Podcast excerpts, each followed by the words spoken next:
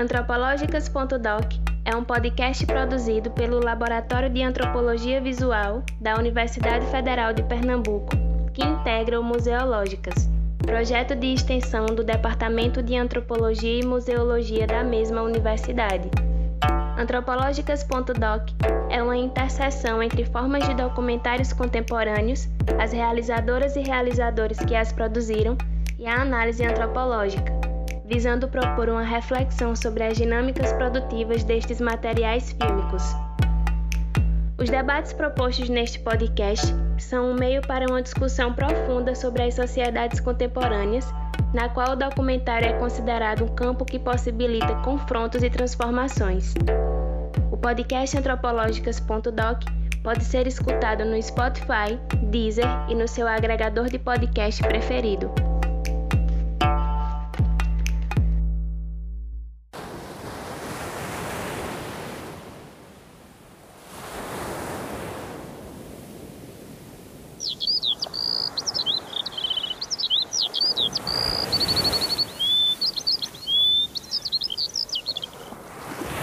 Eu acho que, é, é, infelizmente, o Brasil é, tem uma, não tem uma cultura de planejamento urbano de longo prazo. Mas eu acho que o Paiva é um exemplo concreto de que esse modelo, ele, ele é um modelo de sucesso, ele dá certo. Uma pessoa ofereceu quatro mil reais na minha casa. quatro mil reais. Aí ele disse assim, se você quer mais, a morar debaixo da ponte, porque não tem dinheiro para dar para você comprar uma casa, não. A metade sul do Paiva pertence à família Cornélio Brennand, a metade norte à família Ricardo Brennand, desde a década de cinquenta. Há vários anos que o Cabo é considerada a pior cidade para um jovem, sobretudo negro, viver no Brasil, né?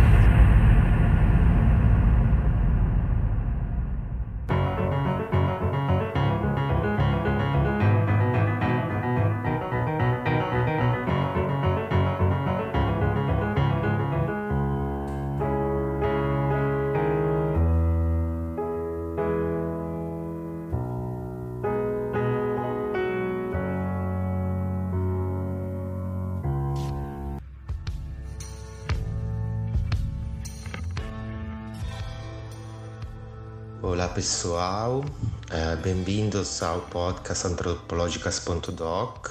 Eu sou Alex Vailati e os trechos de falas e sons que escutaram fazem parte do documentário Território Suape, produzido pelo Marco Zero Conteúdo e lançado em dois mil e vinte, que é o fim que vamos debater hoje aqui, junto com Cecília da Fonte e Laércio Portelas, que são duas das diretoras do filme, que foi realizado junto com Marcelo Pedroso.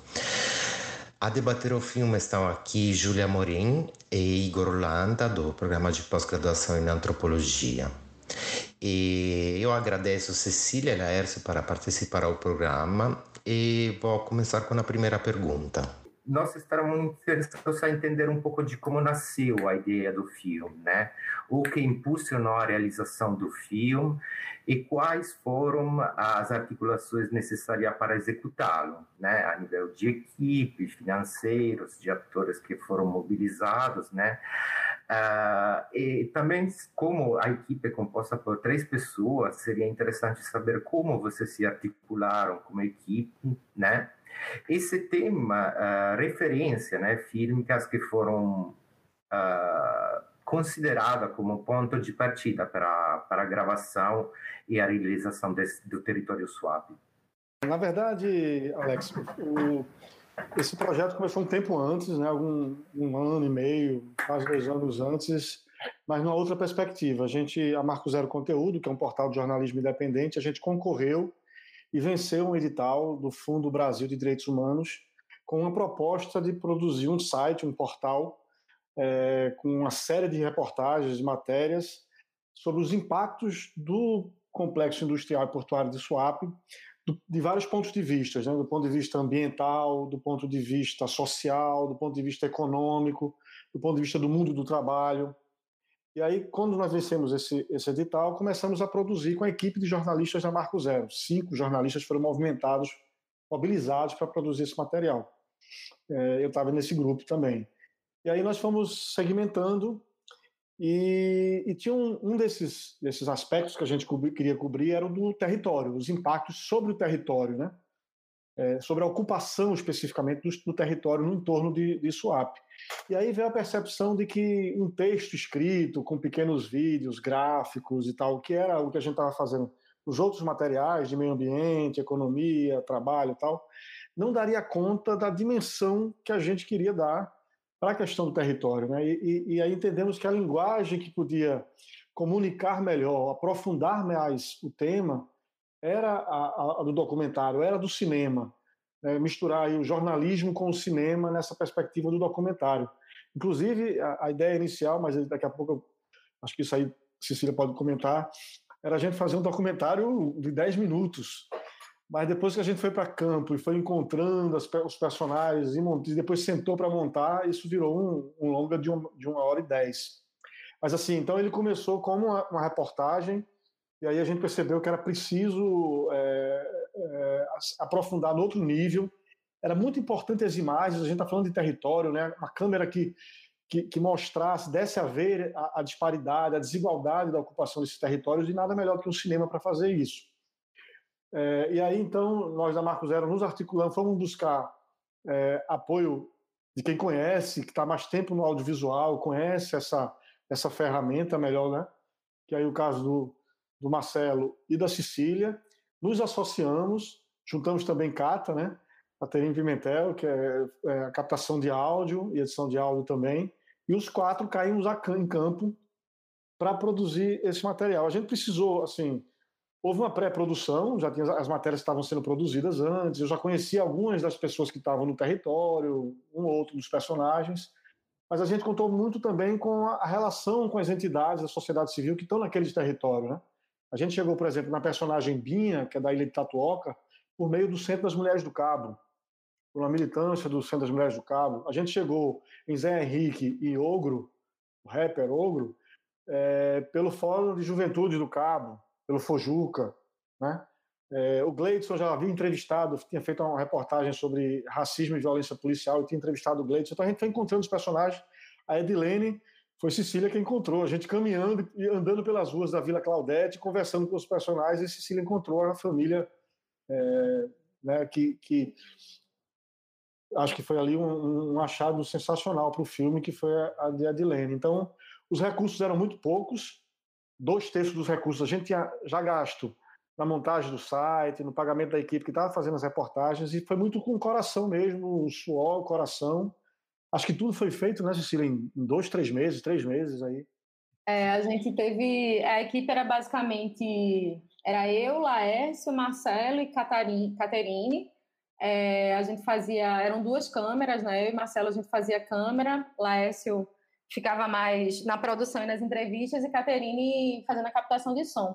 A gente fez treze diárias é, de captação e já entramos na montagem imediatamente, assim. Foi um processo muito intenso, porque na verdade é isso, assim, a gente começou com a proposta de fazer um curta-metragem e foi se estendendo, se aprofundando, se aprofundando, e aí a gente precisava, a gente voltava para filmar, porque não dava tempo mesmo, assim. Então, as treze diárias, elas não foram planejadas. A gente ia a cada dia, encontrando os personagens, pensando nas situações e, e, e tentando marcar o que podia, assim, para ser mais produtivo, mas é, imediatamente a gente caiu na montagem, que também é um processo que, no documentário, é muito intenso, né? A gente participar da filmagem, imediatamente se debruçar sobre o material bruto, que era bem extenso, apesar de pouco tempo de filmagem. E aí, é, a gente fez tudo junto também, né? Éramos nós três, dirigindo, produzindo, fotografando, roteirizando e editando juntos, assim. Então, foi muito intenso e era, assim, cada um, a gente tinha muito é, uma ideia do posicionamento que a gente tinha em relação àquela realidade, né? A gente lançava... É, o filme, ele, a gente desde o início tinha um posicionamento de como a gente achava que deveria dar a ver, que problemas a gente achava que deveria dar a ver, mas a gente não sabia como. a gente ia descobrindo como ao longo do processo, porque não teve uma pré-produção, não teve um planejamento, não teve uma escritura de roteiro. Então, na montagem, foi um processo bem intenso de discussão do que era esse filme, né? Teve um momento que a gente não conseguia mais, inclusive, assim, a gente, depois de assistir o material, a gente voltou, pegou uma cartolina, saiu da frente do computador e começou a escrever, assim, a debater todos os núcleos que tinha, né? Começou a desenhar numa cartolina enorme, passou um dia inteiro debruçado sobre ela, colocando, mudando post-it de lugar, e aí desenhando e entendendo todas as possibilidades do material para poder é, ir para a montagem. E aí, é, é isso, assim, foi um filme muito... A gente fez tudo isso, a montagem foi em um mês, eu acho que a gente ficou no Laércio. Então é isso, acho que de, entre filmagem e montagem a gente passou dois meses trabalhando intensamente, sem folga, de domingo a domingo, e os três bem juntos, assim, foi um processo intenso, mas foi bem interessante, assim. É, eu queria complementar só assim com a motivação, né, assim, digamos, não tinha um pré-roteiro de fato, mas tinha uma perspectiva, isso que, que, que Cecília falou que eu acho muito interessante, tinha, tinha um posicionamento, né. A gente, a gente percebia é, a necessidade de debater o território, porque assim, ele nos, ia nos levar a um lugar crítico que normalmente não está associado à Suape. Por exemplo, quem, quem discute a reserva do Paiva, se você for ver do ponto de vista jornalístico, por exemplo, a reserva do Paiva ela é vista do ponto de vista econômico, do ponto de vista do turismo, de geração de emprego e renda, ela está ali num, num espaço, mas assim, dissociado do, do porto e dos impactos mais violentos, é, mais, mais brutos do, de, de, de Suape, né? E, e a gente quis mostrar que não, que tem uma associação. Então, era, era dar a ver essas associações que normalmente não são feitas, né? Que, que na verdade, assim, muitos dos que eram ricos, quer dizer, quem tinha riqueza é, acumulou mais com Suape, né? Gerou, o Suape gerou mais valor à riqueza de quem já tinha riqueza. E aqui nós estamos falando de uma riqueza que chama terra, né? Esse bem... O, o domínio da, das terras, né? E aí nos remete, inclusive, ao passado, às capitanias, à monocultura. Tem um momento que o engenheiro fala que aqui era tudo canavial, onde vai ser construído um novo, uma nova cidade, né? Isso aqui era um, era um grande engenho de terra e toda essa essas fases que nós vimos aqui era, era tudo canavial. Nós estamos enxergando a primeira fase do Convida, que fica mais ou menos até aquelas árvores ali, aquele bambuzal ali embaixo. A segunda fase do Convida, que é depois, né, depois dessa, desses arbustos aí. E a terceira fase, né, é, é difícil de ver um limitador porque o horizonte é grande aqui, né? Mas a, a última fase do Convida e o limite do Convida fica lá onde começam as construções do Cabo, né? As casas que estão lá. O, o Convida Suape é uma área no meio do, do Cabo que tem previsão de dobrar a população do Cabo, cento e dez mil é, é, habitantes para uma área nova, você está construindo uma cidade dentro da cidade. Então a gente queria mostrar que assim, é, trouxe muita miséria, o complexo trouxe muita pobreza, aumento de violência, é, esperança frustrada, talvez isso seja mais, né, porque teve um boom em um certo momento e depois a frustração, mas gerou muita riqueza. E essa riqueza e pobreza associada à ocupação do território. E aí a gente foi buscar as vidas e as narrativas que, que mostravam como isso aconteceu, né, cotidianamente. E associar coisas que normalmente não são associadas. Como é que aquela riqueza do Paiva dialoga com a morte dos jovens negros, né, na periferia? Né? Você não vai ver essa associação nos jornais. E a gente, de certa forma, associa isso ali, né? Como é que a reserva de, de terra, de território ali para o, o, o, o Convida Suape tá, e, e, e você vê pelas maquetes que são prédios de luxo, né, uma outra cidade que não tem nada a ver com a cidade, o, o Cabo, como é que ela se associa àquele conjunto habitacional é, sufocante que é a Vila Claudete, né? Então, associar essas ocupações do, do, do território e essas antagonias aí entre esses... entre riquezas e pobrezas, e associar tudo isso ao complexo de Suape, que muitas vezes não é feito. Esse foi o espírito assim, que nos levou a, a, a ir para o campo filmar. Né? Hoje minha revolta está em Buenos Aires, político tomando champanhe, enquanto minha mãe chora e implora um dia melhor. Me sinto só no karma da imensidão, escuridão, me dá a mão e me chama para dançar. Enquanto estou no quarto chorando, políticos a roubar. Eu sou guerreiro, minha raça foi trazida do navio negreiro brasileiro. Aqui como estou, com muito amor por essa terra. Enquanto peço paz, a polícia pede guerra. Então me erra, não quero ir pro caixão. Fazer poesia, arte como forma de contraposição. O sistema está em ação. Enquanto eu for preto, meu direito vai ser a revolução. Minha favela representa tudo que eu sinto. A maldade dos homens nos joga no labirinto, eu minto para não falar a verdade. Eu acredito que cada arte social é uma chave para entrar num tipo, num tipo de convívio social. Da mesma forma que a galera dali de, de Itapuama, pá, do Paiva gosta do Schopenhauer, do Lenin, Bossa Nova, é, como é o nome daquele cara, Beethoven, os caras curtem isso, isso interliga os caras. Se eu botar um Bossa Nova ali naquele ali, um esquisinho, o que vai chegar de, de burguês ali, velho? Bota um rap, um pesadão, bu, bu, bu, na favela, tá ligado? E eu acho assim, que vem um bocado de preto reunido, pra mim é uma vingança social. Pô. Pra mim é uma vingança, como assim uma vingança social? Porque imagina só, pô, era pra estar todo mundo triste, se matando, tá um monte de cara dançando passinho, pá, quebrando, pá. Imagina a cabeça da galera que é Bolsonaro, pô, bolsominion, que quer ver nós tudo fodido. Imagina a mente desses caras, pô, liga pros homens que tá fazendo música. É música não, pô, é cultura, pô. Vocês trouxeram nossos ancestrais, então tem que aguentar a nossa forma de viver. A gente não veio pra cá, então vem com tudo, pô. Eu não vou vir pra cá pra minha terra pra deixar de ser o que eu sou, não, tá ligado? Vocês já falaram que não tinham pré-roteiro, né? Mas assim, antes, quando foram a campo, vocês pensavam assim, ah, esse filme, a gente não vai querer um narrador, a gente vai deixar as próprias pessoas costurarem sua história, né? Não ter esse voice-off. Ou isso só foi pensado nessa hora que vocês chegaram e se debruçaram e fizeram essa, essa cartolina, né? E a outra questão é sobre esse acesso aos entrevistados, né? Vocês falaram, algumas pessoas, vocês chegaram por meio da sociedade civil, enfim. Como é que vocês chegaram às pessoas do Paiva, por exemplo, né? E se houve, como é que foi essa relação de vocês com os entrevistados? Se foi diferente para quem está representando, digamos, essa, esse novo Suape, esse novo Paiva e das pessoas que já moram na cidade? Como é que se deu essa relação entre vocês, que estavam ali atrás da câmera, e os personagens? É, eu acho que, assim, uma das coisas que era bem importante para a gente, e inclusive talvez é, por isso também, quando, quando o Laércio estava falando da escolha de, da linguagem do documentário e do cinema, é, diferente do jornalismo, é, que, enfim, vem se reinventando, mas a gente podia, é, a gente podia proporcionar, a partir dessa ferramenta, uma, um diálogo com essas pessoas em que elas pudessem é, construir a sua própria narrativa, né? A partir da, das entrevistas, e que a gente fez questão de, de trazer essa coisa de pensar antes se ia ter voice-off, alguma locução, assim, era algo que a gente sabia que não ia fazer, eu acho.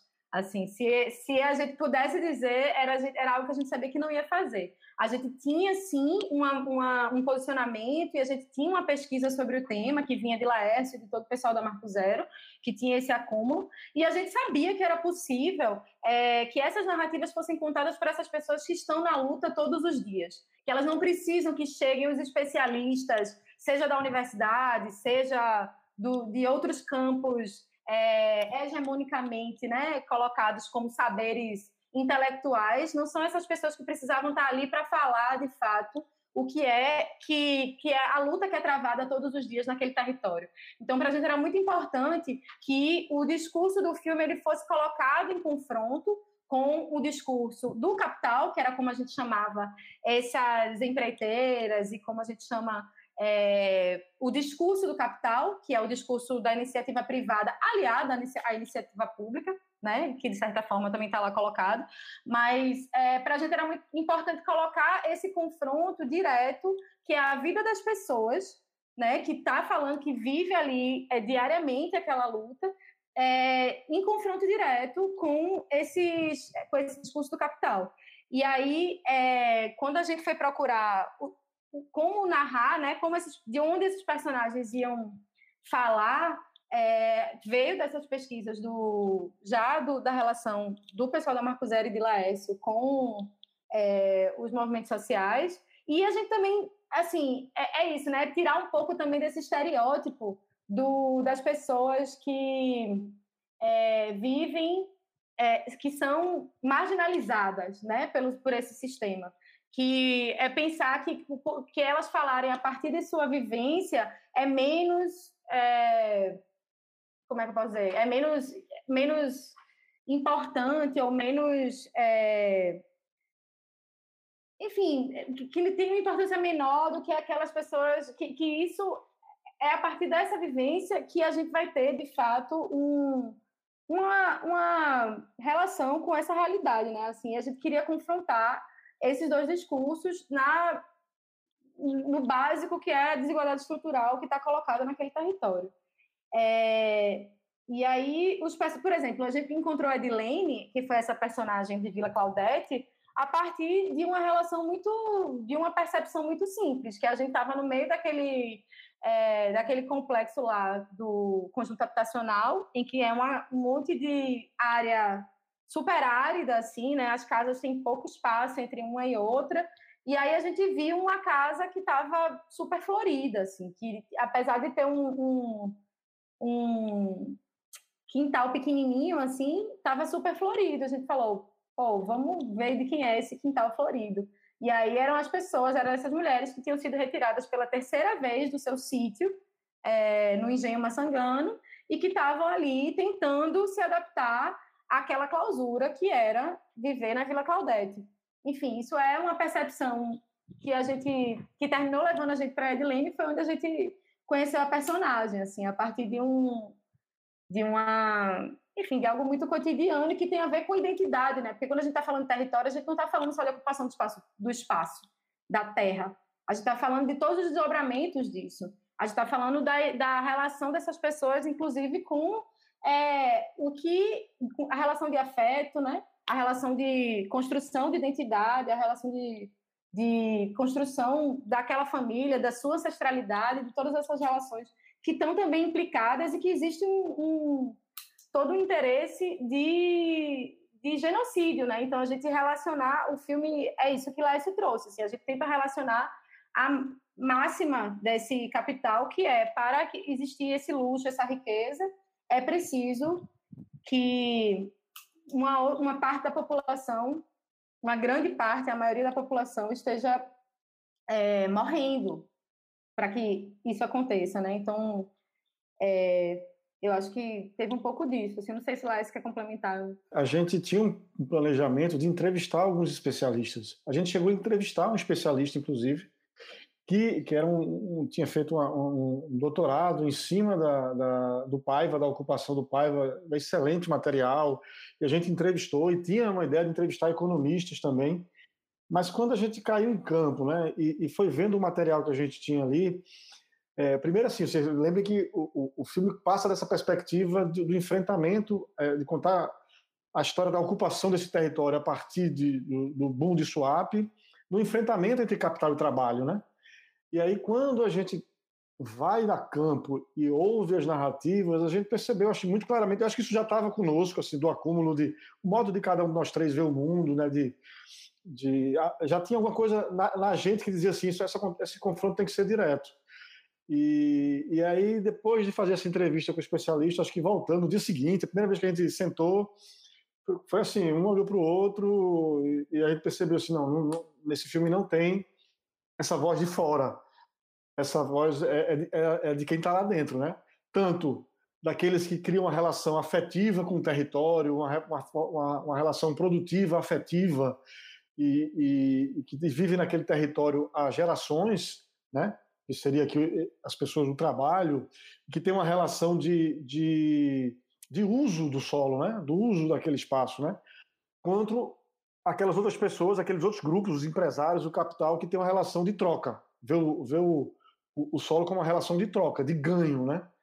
E aí eles, então a gente percebeu que esse confronto tinha que ser direto. Na primeira, no primeiro corte, quando a gente foi, cortou, passou o dia todinho fazendo a montagem, no final a gente foi ver, a gente percebeu que não não estava liga ali, entendeu? Essa confrontação não estava, é, ainda estava muito quadrada a situação. Depois a gente foi tirando alguns elementos e deixando realmente esses dois mundos se, se confrontarem mais diretamente, né?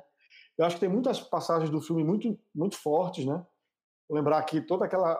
aquele, é, é, aquela cena onde Gleidson está em casa e, e falando dos, dos jovens que ele acompanha, que foram mortos, assassinados, e vai escrevendo o nome, para não esquecer o nome dessas pessoas, né? Os amigos ali na parede, quando ele também se refere ao cemitério e, e vê os cemitérios, assim, estão sugando a gente, né? Estão chamando a gente, a juventude, para lá.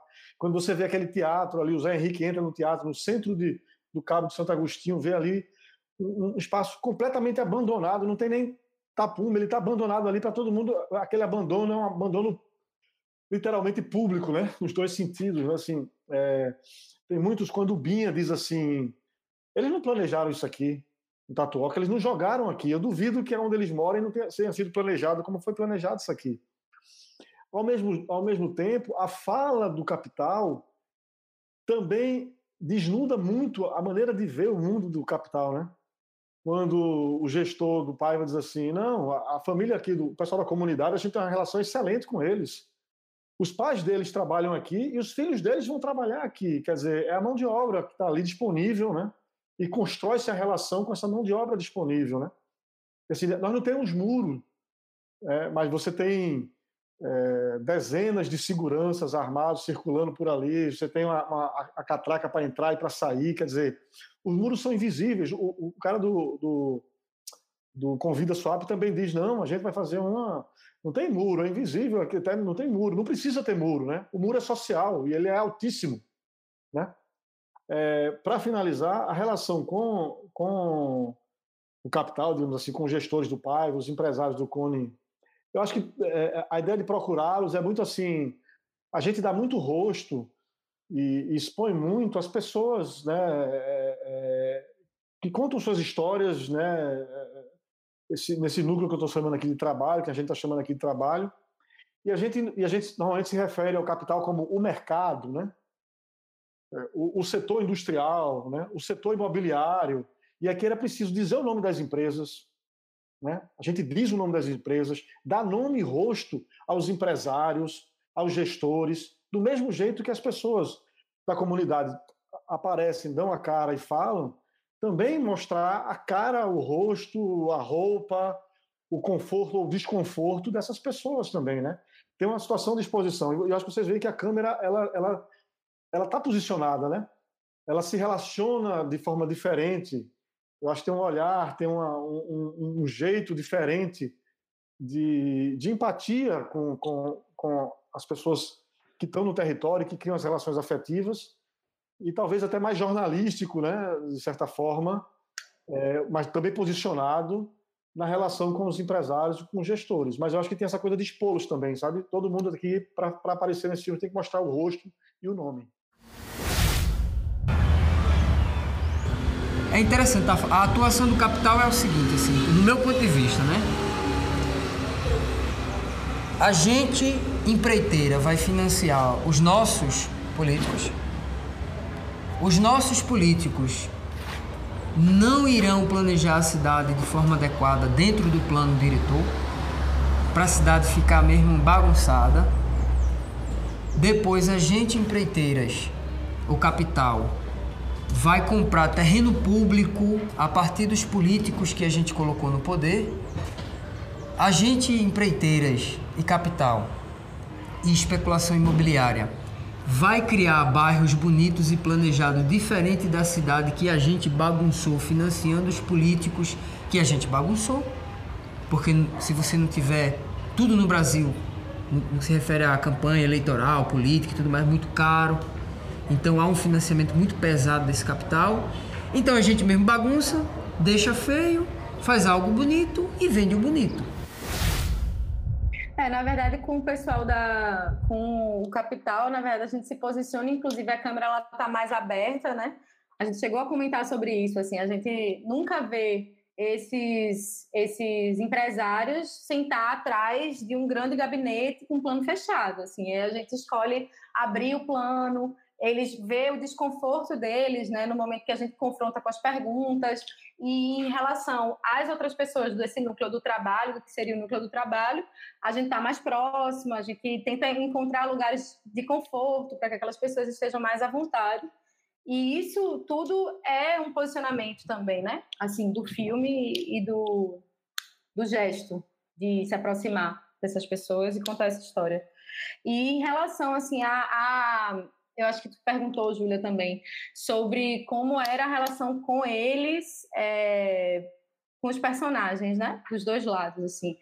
É, eu acho que, assim, para todos a gente foi muito honesto, né, Laércio? Assim, fomos muito honestas sobre o que, que era o filme. Inclusive, assim, quando a gente marcou as entrevistas com o Núcleo do Capital, em nenhum momento a gente negou qual era o assunto, o que, do que é que se tratava o filme, enfim. E isso, inclusive, na verdade, revela o quanto eles estão muito confortáveis, assim.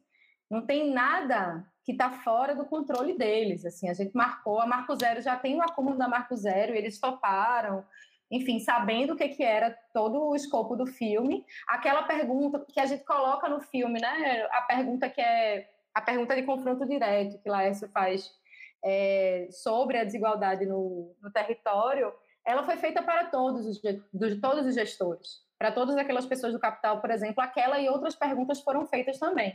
E a gente achou importante estar colocado isso no filme também para posicionar justamente esse pacto ético, ético que a gente também tem dentro da diversidade, sabe? Porque eu acho que, apesar, se a gente escolhe colocar, entrevistar esses dois lados da moeda, vamos dizer assim, é, de alguma forma o filme está se colocando como meio para esse confronto, né? E aí, apesar de, de termos, sim, um posicionamento, e isso está colocado desde, enfim, a pré-produção, é, esse pacto também precisa existir com todas as pessoas que estão sendo convidadas, né, a participarem. E aí a gente fez questão de também deixar colocado é, dentro do filme essa adversidade, mas que não está é, em função... Né? Não está não tá trabalhando em função de ter uma entrevista para a gente manipular, mas que o importante é também, dentro do próprio processo do filme, essas disputas serem travadas.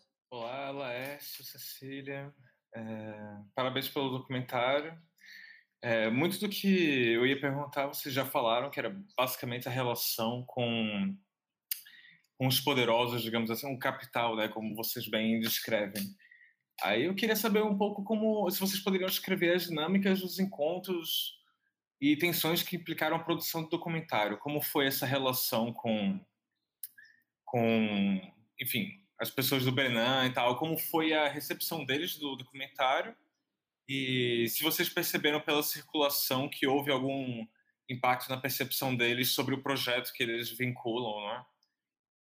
De alguma forma. E ressaltar também que é interessante como a há apenas uma cena no filme, que é perto do filme, né? que, é... que há um confronto direto com os representantes do Brennand. Sempre foram... As... as entrevistas sempre ocorreram daquela forma? A pergunta em si era aquela, que sempre ocorria daquele jeito? É... Bom, vamos lá. É, essa relação, primeiro assim, a gente montou, como, como é, Cecília estava dizendo, a gente foi muito foi buscar, né, esse, esses, esses poderosos, digamos assim, os gestores, empresários, foi muito jogo aberto do que a gente estava fazendo, né? As pessoas conhecem também a Marco Zero, sabem que a gente tem um viés crítico, né? E isso já estava já estava ali colocado. É, essa relação, eu não diria que ela foi... Tinha um certo tensionamento, né? Mas eu, eu diria que ela foi... É, a gente não fazia entrevistas é, para encurralar, para marcar posição, entendeu? É, é, você veja, eu acho que tem uma coisa muito interessante no processo das entrevistas, que assim, o filme tem muitas coisas que muitas das pessoas que veem o filme, especialmente é, as pessoas da comunidade, a gente fez esse, esse filme foi lançado na Praça cinquenta e cinco, na Coab, se eu não me engano, no dia trinta de janeiro de dois mil e vinte, né? Tinha lá, sei lá, quatrocentas, quinhentas pessoas sentadas. dois mil e dezenove. Não, não tinha pandemia ainda.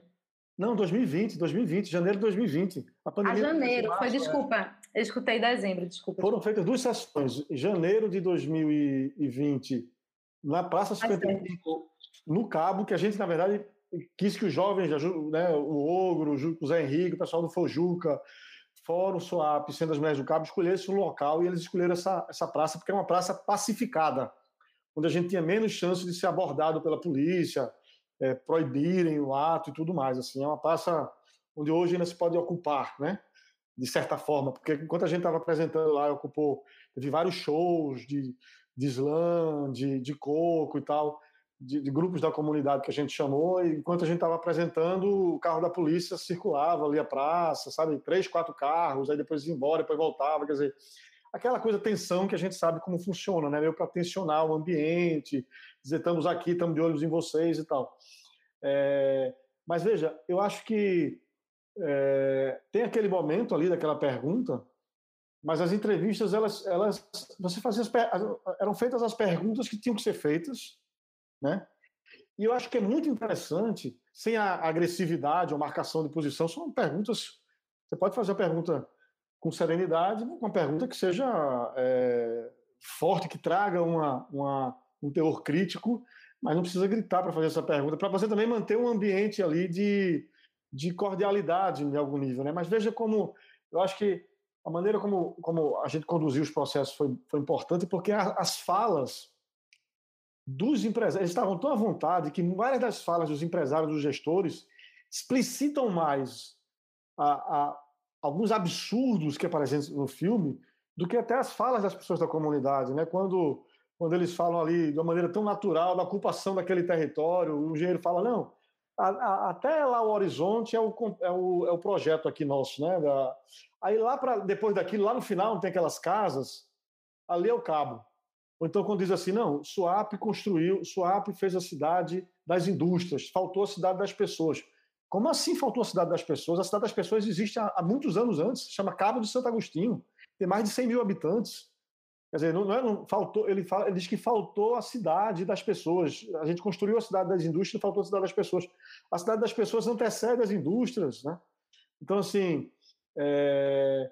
o deixá-los à vontade para falar, trazer os temas e deixá-los à vontade para falar, eu acho que surtiu um efeito interessante no filme, sabe? Porque permitiu que aquele discurso é, aflorasse com a naturalidade com que eles falam ali do, do associando, né, a, o, o Pina com o, o Rio Mar, como uma coisa ali civiliza, civilizatória, né, para aquela região que estava abandonada. Então tem esse, esse sentido de civilização que a gente está trazendo para cá, né? Então, é, essas conduções é, eu acho que foram interessantes, menos do conflito e mais do ouvir, né? Questionar, trazer os temas espinhosos, mas com, a, com o sentido da escuta também. A repercussão, na verdade, ela ficou comprometida, porque a gente ia fazer uma série, a gente queria, inclusive, acionar essas pessoas, né, do, desses grupos é, empresariais para exibir o filme, discutir e tal, mas veio a pandemia, né? Tanto é que a gente fez uma sessão em janeiro, depois uma em fevereiro, na O A B, é, também com as entidades da sociedade civil, com os advogados e tal, a Comissão de Direitos Humanos da O A B, e aí depois a gente teve que encerrar as sessões públicas, e depois disponibilizou em junho, se não me engano, junho, julho, o, o, o filme na, é, na internet. Então, assim, a gente não teve esse, esse feedback direto, como a gente queria, não queria fazer um debate público e tal, muito compromissado pela questão da pandemia mesmo. Além de tudo isso que Laércio trouxe, é também a gente entender quem ocupa que lugares, né? Nós éramos uma equipe branca, classe média, né? Que vem com, com, essa, com, essa, com essa câmera apontada para essas pessoas, né? Então chega dizendo, vamos fazer um filme, vamos fazer um documentário, vocês querem dar uma entrevista para a gente... Vemos com esse... Tem todo o acúmulo da Marco Zero, sim, mas assim, a gente também tem que entender que lugares a gente ocupa, inclusive é, manipulando essa ferramenta que é o cinema, que é o documentário, num lugar de privilégio, né? É, eu acho que sermos quem a gente é, inclusive, e fazer aquelas perguntas só é possível por conta disso, né? Inclusive sem tanto desconforto, porque nossos corpos e nossa presença não provocava necessariamente um desconforto aquelas pessoas estando no lugar onde eles estavam, é, na frente da gente, conversando, como diria Maria Aparecida Bento, com os seus pares, né? Então, assim, eu acho que isso é bem importante da gente colocar, inclusive para pensar sobre qual é esse lugar dessa branquitude também dentro do cinema, né? Qual é esse lugar desses realizadores e realizadoras que têm a passabilidade que a gente tem para atravessar esses muros invisíveis que são colocados, por exemplo, pelo Paiva, pelos Brennand, e que não deixa aquelas pessoas que estão confrontando diretamente dentro do território entrarem lá para falar e para lutar e a gente pode entrar com a nossa câmera e estar tá lá, de alguma maneira, colocando esse confronto. Então, eu vejo muito o cinema com esse papel político também, de, da gente entender quem a gente é e que, como mobilizar essa ferramenta, né, que é um, um, uma ferramenta de muito poder e que a gente pode, sim, pensar nessa responsabilidade, inclusive é, colocando na nossa conta quem a gente é e que lugares a gente ocupa, né? Eu achei esta entrevista, esta conversa muito, muito instigante, né? Porque conseguimos misturar vários planos, né? A linguagem do jornalismo, do documentário social e também do, um pouco do trabalho do, do, do etnógrafo, do antropólogo, que você um pouco praticaram na, na, na, na criação deste filme, né? E achei muito interessante também este fechamento com esta questão sobre o posicionamento subjetivo dos uh, realizadores, né? Uh, equipe branca que investiga este campo, que são todos temas que são realmente muito, muito próximo à reflexão dos antropólogos, né?